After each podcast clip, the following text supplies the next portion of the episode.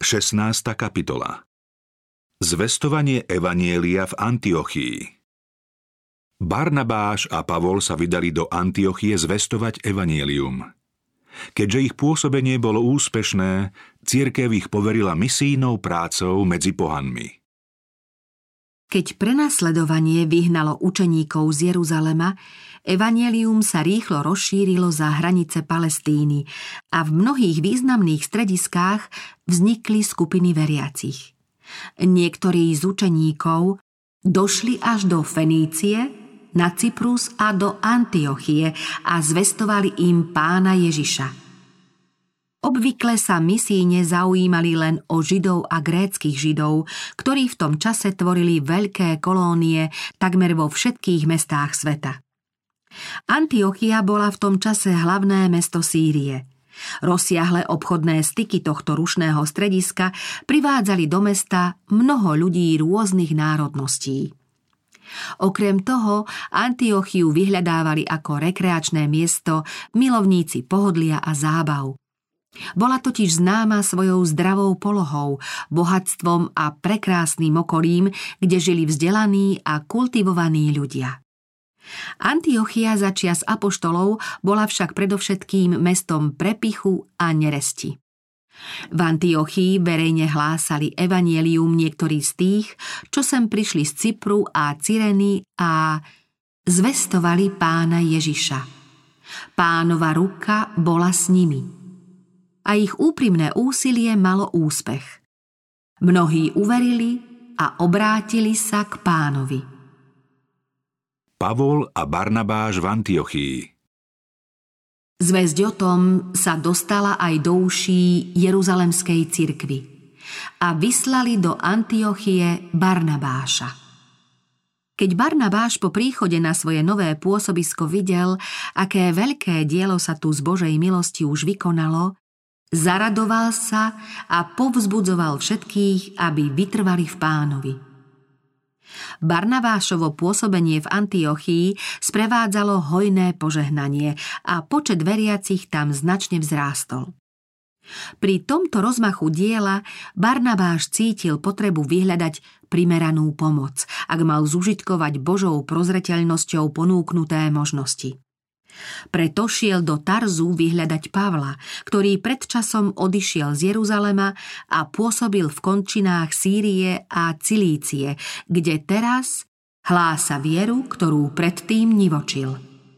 Barnabáš našiel Pavla a podarilo sa mu získať ho za spolupracovníka. V preľudnenej Antiochii našiel Pavol skvelé pôsobisko. Jeho vzdelanie, múdrosť a horlivosť mocne ovplyvnili obyvateľov a návštevníkov tejto metropoly. Pavol bol pomocník, akého Barnabáš práve potreboval. Títo dvaja učeníci verne spolupracovali a mnohým ľuďom priniesli spásne poznanie Ježiša Nazareckého, vykupiteľa sveta. Práve v Antiochii boli učeníci prvýkrát nazvaní Kristovcami – kresťanmi. Toto meno dostali preto, že hlavnou témou ich kázania, učenia a rozhovorov bol Kristus. Stále znova rozprávali o tom, čo sa dialo za Kristovho pozemského pôsobenia, keď sa učeníci tešili z jeho osobnej prítomnosti. Neúnavne rozprávali o jeho učení a divotvornom uzdravovaní chorých.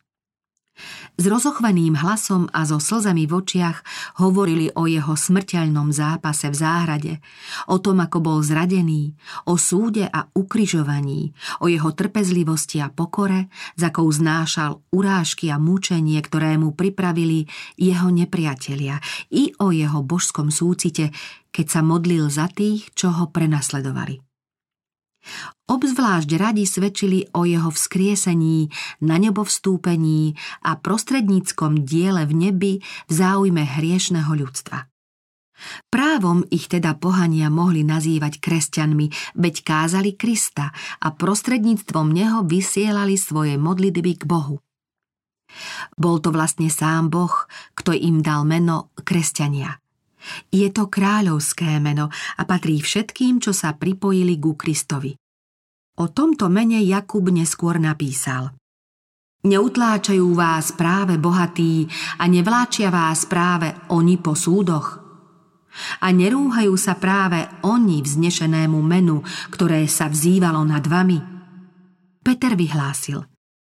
Kto však trpí ako kresťan, nech sa nehambí, ale nech oslavuje Boha týmto menom. Keď vás hanobia pre meno Kristovo, ste blahoslavení, lebo duch slávy a Boží na vás spočíva. Veriaci v Antiochii poznali, že to Boh pôsobí, aby aj chceli, aj konali nad svoju dobrú vôľu. Preto, že žili medzi ľuďmi, ako by sa len málo starali o väčné záujmy. Snažili sa upútať pozornosť aspoň tých úprimných a poskytnúť im jasné svedectvo o tom, ktorého milovali a ktorému slúžili. Pri svojom jednoduchom pôsobení sa naučili bezvýhradne spoliehať na pomoc Ducha Svetého, ktorý slovu života dáva moc. Denne teda vydávali svedectvo v rôznych životných situáciách. Príklad kristových nasledovníkov v Antiochii by mal byť vzpruhou všetkým veriacim vo veľkých mestách dnešného sveta.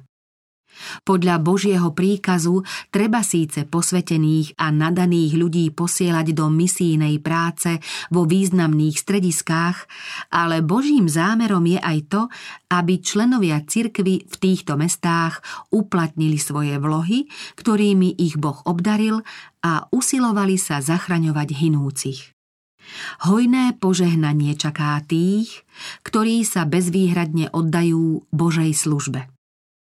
Títo pracovníci v úsilí získať ľudí pre Ježiša zistia, že mnohí doposiaľ zvesti nejako neprístupní sú v osobnom kontakte ochotní vypočuť si rozvážne dôvody.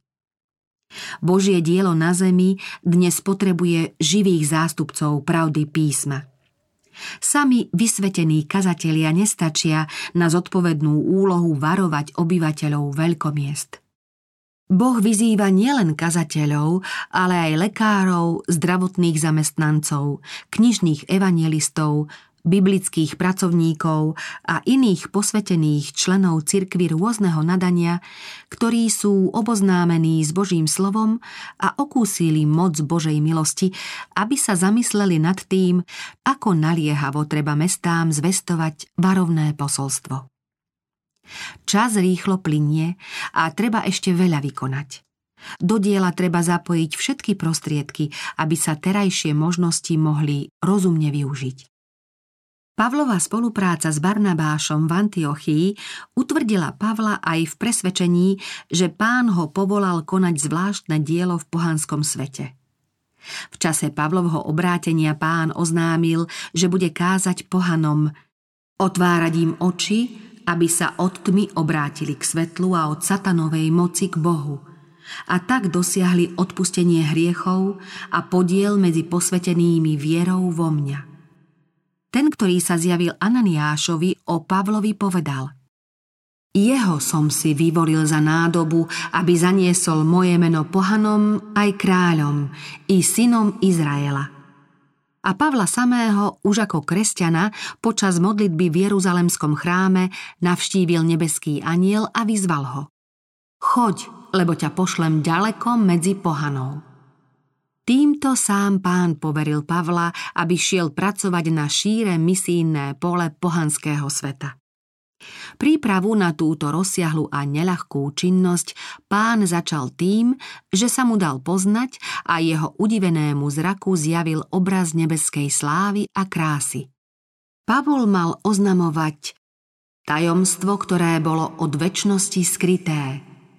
Tajomstvo Božej vôle, ktoré v iných pokoleniach nebolo ľuďom známe tak, ako sa teraz v duchu zjavilo jeho svetým apoštolom a prorokom.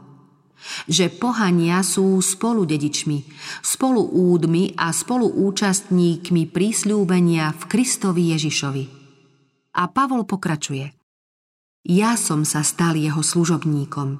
Ja, najmenší zo všetkých svetých, dostal som tú milosť zvestovať pohanom Kristovo nevyspytateľné bohatstvo – a všetkým oznámiť, aký je plán tajomstva od vekov skrytého v Bohu, ktorý všetko stvoril, aby sa teraz skrze cirkev kniežatstvám a mocnostiam v nebi stala známou Božia mnohotvárna múdrosť podľa odvekého rozhodnutia, ktoré uskutočnil v Kristovi Ježišovi, našom pánovi. Oddelení pre službu Boh potom hojne požehnával Pavla i Barnabáša v práci, ktorú vykonali za rok, čo strávili medzi veriacimi v Antiochii. Dosiaľ však do kazateľskej služby nebol ani jeden z nich obradne uvedený. No teraz vo svojom kresťanskom živote dospeli do bodu, keď im Boh hodlal zveriť závažnú misijnú úlohu. Jej splnenie si vyžiada veľkú podporu zo strany cirkvy. V antiochískej cirkvi boli prorokmi a učiteľmi Barnabáš, Simeon, ktorého volali Niger, Lucius z Cyrény, Manaen a Saul. Ako slúžili pánovi a postili sa, povedal duch svetý. Oddelte mi Barnabáša a Saula na dielo, na ktoré som ich povolal – Skôr než boli títo apoštolovia vyslaní ako misionári medzi pohanou, slávnostne boli zasvetení Bohu pôstom, modlitbou a kladením rúk. Týmto úkonom ich cirkev splnomocnila, aby záujemcov o pravdu nielen vyučovali, ale ich aj krstili a zakladali cirkevné zbory. V tom čase kresťanská cirkev vstúpila do významného obdobia. Zvestovanie Evanielia medzi pohanmi malo teraz mocne napredovať, aby cirkev nakoniec početne zosilnila prílivom novoobrátených členov. Apoštolovia budú v tomto diele vystavení podozrievaniu, predsudkom a žiarlivosti. Ich učenie o zborení priehradného múru ktorý tak dlho oddeloval židovský svet od sveta pohanov, bude teraz dôvodom podozrievať ich z kacírstva a ich splnomocnenie ako kazateľov Evanielia budú spochybňovať mnohí horliví, pravoverní Židia. Boh predvídal ťažkosti, ktoré budú musieť jeho služobníci prekonávať. Aby ich dielo nebolo ohrozené, svojím zjavením upozornil cirkev, aby ich prekázanie Evanielia verejne oddelila. Ich vysvetením cirkev zjavne potvrdila, že Boh ich poslal zvestovať pohanom radostné posolstvo, Evangelium. Pavol a Barnabáš už dostali poverenie od samého Boha a obradné kladenie rúk samo o sebe im nepridalo nejakú novú milosť ani nové schopnosti. Išlo skôr o uznávaný spôsob uvedenia do úradu a splnomocnenia v tomto úrade. Cirkev týmto spôsobom dala svoju pečať na Božie dielo. Židia tomuto úkonu pripisovali veľký význam. Keď židovský otec žehnal svoje deti, zbožne im položil na hlavu svoje ruky. Keď bolo nejaké zviera vyhliadnuté za obeď, splnomocnený kňaz položil na jeho hlavu ruku. Teraz služobníci antiochíského zboru veriacich kládli ruky na Pavla a Barnabáša a prosili tým Boha, aby vyvoleným apoštolom udelil svoje požehnanie a zmocnil ich konať zvláštne dielo, pre ktoré boli určení. V neskorších dobách bol obrad kladenia rúk často zneužitý. Úkonu sa prisudzoval neoprávnený význam, ako by na takto ordinovaných jednotlivcov i hneď prechádzala nejaká moc, ktorá by ich okamžite uspôsobila zastávať akýkoľvek duchovenský úrad – Nikde nečítame, že by kladenie rúk na Pavla a Barnabáša sprostredkovalo týmto učeníkom aj nejaké zvláštne schopnosti. V písme je len záznam o ich ustanovení a o význame, ktorý malo pre ich budúcu prácu – Okolnosti, za ktorých Duch Svetý oddelil Pavla a Barnabáša pre určitú službu, jasne ukazujú, že pán vo svojej organizovanej cirkvi pôsobí prostredníctvom tých, ktorých k zodpovednej službe v cirkvi povolal. Keď pred niekoľkými rokmi sám spasiteľ zjavil Pavlovi svoj božský zámer s ním, Pavol sa hneď na to dostal do spojenia s členmi novoorganizovanej cirkvy v Damasku.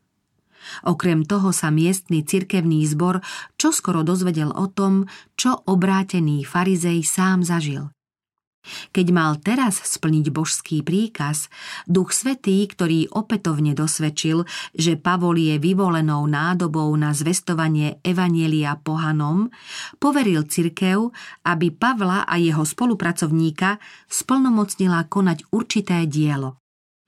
Keď predstavitelia cirkvy v Antiochii slúžili pánovi a postili sa, povedal Duch Svetý – Oddelte mi Barnabáša a Saula na dielo, na ktoré som ich povolal. Kristovo telo Boh určil svoju pozemskú cirkev za šíriteľku svetla. Prostredníctvom nej oznamuje svoje zámery a svoju vôľu. Nikomu zo svojich služobníkov neposkytuje nejakú nezávislú skúsenosť, ktorá by odporovala skúsenosti cirkvy samej ani svoj zámer s celou cirkvou nezjavuje jednotlivcovi tak, aby cirkev, Kristovo telo, o tom neupovedomil. Boh vo svojej prozreteľnosti privádza svojich služobníkov do úzkeho spojenia so svojou cirkvou, aby sa menej spoliehali na seba a viac dôverovali tým, ktorí pomáhajú pri šírení jeho diela. V cirkvi boli vždy jednotlivci s trvalým sklonom k nezávislému konaniu.